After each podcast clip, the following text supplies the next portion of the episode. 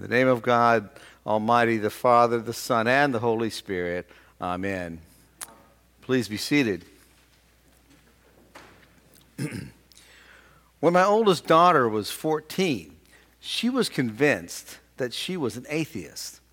And she felt sorry for all those sheep, as she called them, that occupied the pews in church, believing in some fictitious being in order to bring some misguided meaning to their weary, unfulfilled lives.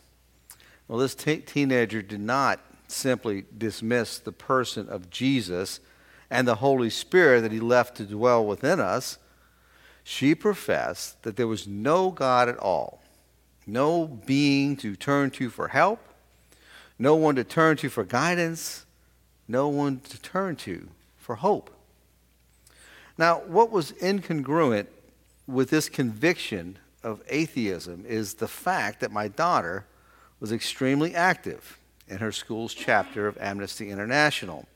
So involved that she went on to become the representative to all of the high schools in the entire state of Louisiana. One might argue that her involvement with Amnesty International could very well be in keeping with no belief in God, since it was about people helping people rather than relying on God's grace for intervention. However, one Sunday morning, I saw a crack in the wall of her arguments against the existence of God while we were driving in the car. We were returning from a nursing home where I had officiated at a lay led worship service. And I had conscripted her to help me that day because I had shoulder surgery two days before and needed help carrying my things into the room where the service was held. Now, during that drive, I noticed out of the corner of my eye that my daughter was looking over some handwritten notes and was transcribing them onto another sheet of paper. She finally set the paper between us and asked if I would pray for the names on the list. There were names of people that Amnesty International was petitioning on behalf of. Well, surprised by her request and always ready to challenge my teenager to examine her own convictions, I asked, Well, what good would it possibly be for me to pray for them if there's no God? Or, or had she changed her position on this matter? She simply replied, Oh, there is no God. But, you know, just in case. And so, the same combination of strong conviction mixed with doubt is what Nicodemus was experiencing during his visit with Jesus in today's gospel. On the one hand, Nicodemus, as a leader of the Jews, does go to find Jesus and says to him, Rabbi, we know that you are a teacher who has come from God, for no one can do these things that you do apart from the presence of God. On the other hand, Nicodemus chose to visit Jesus at night under the cover of darkness. Now, the Gospel of John often uses the term night to refer to a time of separation from God. And if we read just a few verses beyond where today's reading ended, Jesus makes this point clear by saying, the light has come into the world, and the people love the darkness rather than the light because their deeds were evil. They wanted to stay concealed. So it seems that Nicodemus' visit with Jesus was intended to be a trial, a trial in which Nicodemus was asking to be convinced. A trial that was necessary, as my daughter said, just in case. Now, some may say that Nicodemus was speaking out of both sides of his mouth. After all, he tells Jesus that his community believes because they have seen the wondrous signs that can only come from God's presence. But then he begins to doubt as soon as Jesus tells him anything that does not follow his own human logic. Nicodemus replies to Jesus' two attempts at explanation with baffled unbelief. He asks, How can these things be? Poor, misguided Nicodemus.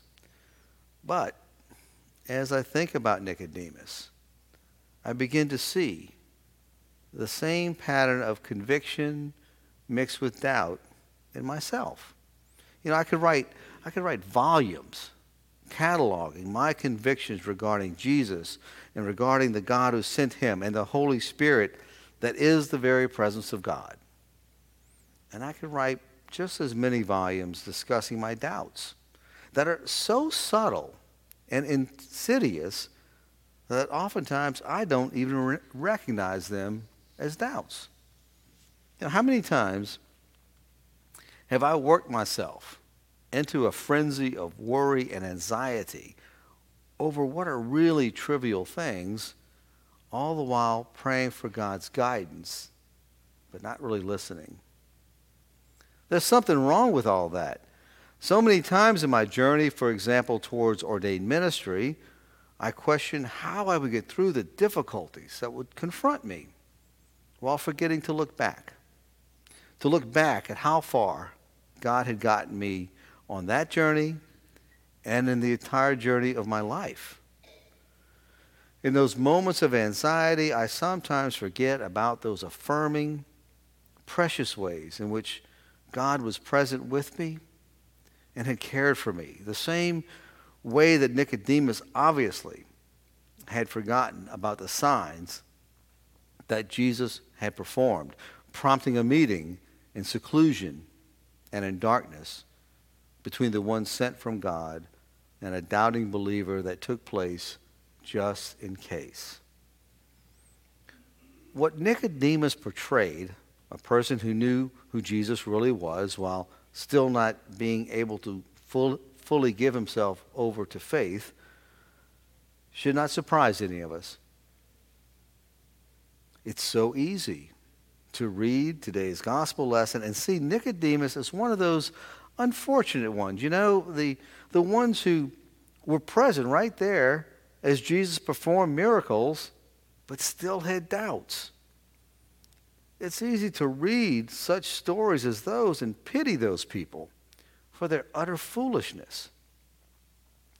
But I wonder how we'd feel about Nicodemus if we were to read this story and see Nicodemus as not being that other person. How would we feel about him if we saw a reflection of ourselves? A reflection of the way we live our own faith in Christ as the Christians that you and I claim to be. It seems that Jesus expected more from Nicodemus. When Nicodemus asked, How can these things be? Jesus responded, Are you a teacher of Israel, and yet you do not understand these things? Well, Jesus expo- expects more from us, too. Jesus could just as ask, easily ask any one of us, Are you not Christians? And yet you do not understand these things? Someone once told me that it was easier for people to believe during Jesus' time on earth because Jesus was living and preaching and performing signs right in front of them for God's children to understand that God was indeed the creator of all and to help them cling to his promise of eternal faith, eternal life. The argument follows that we do not have that same benefit. The argument says, sure, we have the Bible, but we can't replace the living Messiah, the one who was the very incarnation of God. And that's right. That's right. We, we can't replace Jesus. And we don't have to. You see, just as God gave us Jesus, Jesus gave us the Holy Spirit to dwell within us and in the world in a way that is real if only we strive to live into that faith that we profess, continually shedding those inevitable doubts that obscure our vision of God as our Creator, the doubts that obscure our vision of Jesus as our Savior, and the doubts that obscure our vision of the Holy Spirit, our sustainer And these three roles, these three roles comprise the full nature of what we know as the Holy Trinity, the one true God. Our human limits of reasoning and words do not allow us to explain the Trinity in any way that would satisfy human curiosity.